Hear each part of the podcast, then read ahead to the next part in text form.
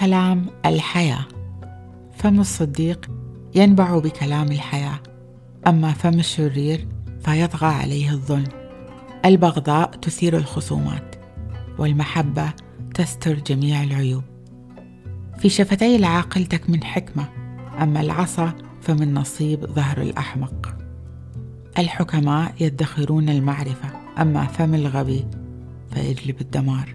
ثروة الغني قلعته الحصينة وفي فقر المساكين هلاكهم.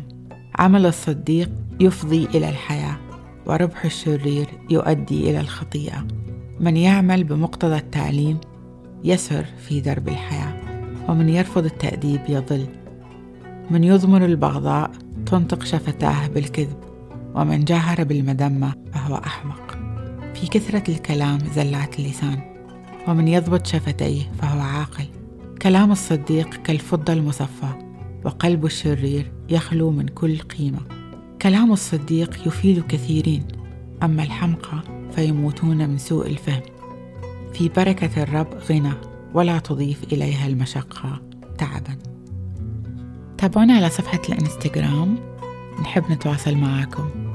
كانت معاكم أختكم سهر من بودكاست إظهار الجمال.